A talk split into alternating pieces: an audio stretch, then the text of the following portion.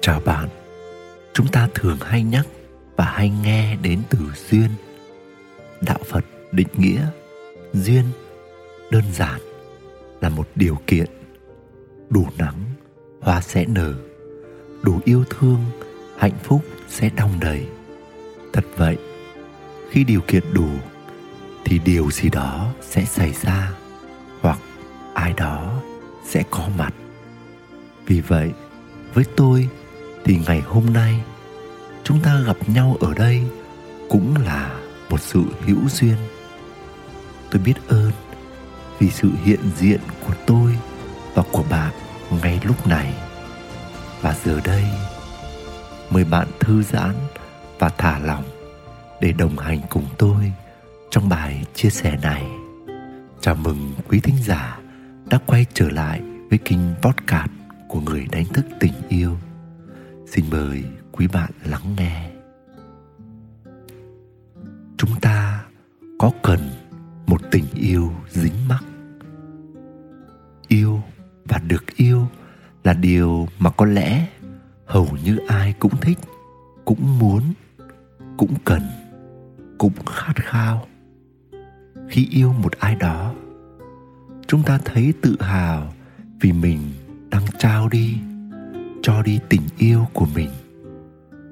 Lắm khi chúng ta nghĩ rằng người kia rất cần biết ơn mình vì mình đã trao ban một tình yêu như thế và họ là người may mắn khi có được tình yêu của mình.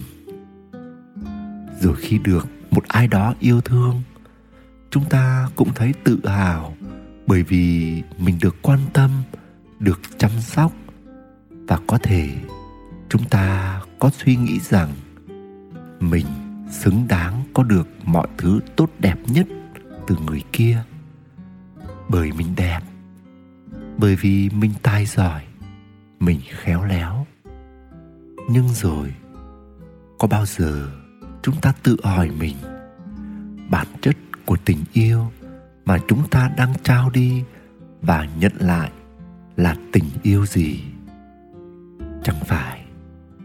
Đó là tình yêu ăn xin, tình yêu trao đổi, tình yêu dính mắc, tình yêu kiểm soát hay sao? Nghe hơi trói tai, nhưng sự thật là thế. Một khi chúng ta chưa tự cảm thấy vui vẻ, hạnh phúc, đủ đầy khi ở một mình, thì mối tình mà chúng ta bước vào sẽ là thứ tình yêu ít nhiều, mang theo những điều kiện, kiểu như anh phải làm em vui hay em phải tôn trọng anh. Và một tình yêu có điều kiện thì chính xác là một tình yêu sinh ra nhiều khổ đau. Bởi cả hai khi bước vào mối quan hệ đều mong đợi nửa kia làm cho mình vui, mình hạnh phúc vậy, chẳng phải là mình ăn xin trong mối quan hệ hay sao? Nếu ai đó ở trong một mối quan hệ mà sự đáp ứng nhu cầu qua lại không ổn thỏa, họ sẽ thấy mối quan hệ này là bất hạnh.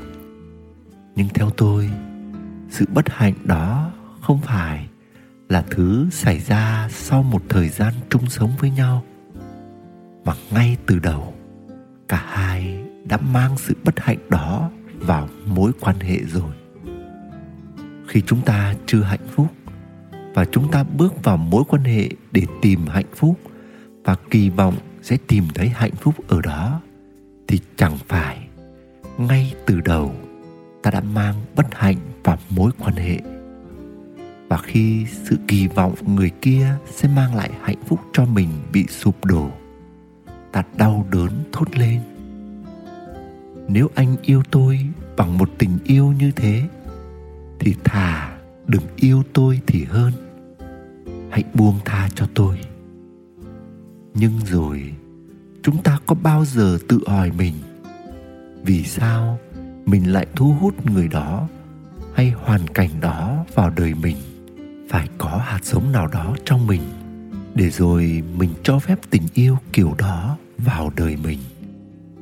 Có những người, khi nhận ra sự bất hạnh đã được nhân lên gấp nhiều lần, khi bước vào hôn nhân trong tình trạng chưa có được hạnh phúc tự thân, họ đau khổ và dằn vặt bản thân và ước rằng thà mình đừng nhận, mình đừng trao thứ tình yêu như thế. Nhưng rồi, chúng ta thử nghĩ xem cuộc đời có mấy lần, chúng ta đưa ra được quyết định đúng đắn và sáng suốt hoàn toàn. Tất cả mọi điều xảy ra đều cần xảy ra. Tất cả mọi biến cố, mọi hoàn cảnh đều mang ý nghĩa. Tất cả mọi thứ đều có cái giá của nó. Tất cả đều khơi lại những hạt giống tâm thức của mình, giúp mình nhìn sâu chính mình tạo cơ hội cho mình học những bài học của chính mình, cho phép mình đi qua những trải nghiệm để trưởng thành và tiến dần đến sự tỉnh thức toàn phần. Vì vậy, những gì đã qua, đừng hối tiếc mà hãy học trọn vẹn bài học của mình. Và trong những bước đi tiếp theo, hãy cẩn thận trong việc trao đi hay đón nhận thứ tình yêu gọi là dính mắc. Nếu chúng ta không muốn tự nhấn chìm bản thân trong bất hạnh và khổ đau, nguyễn đức quỳnh, người đánh thức tình yêu. Quý thính giả đang nghe trên kênh podcast của người đánh thức tình yêu. Cảm ơn vì đã đồng hành cùng nhau trên hành trình mở lối yêu thương này.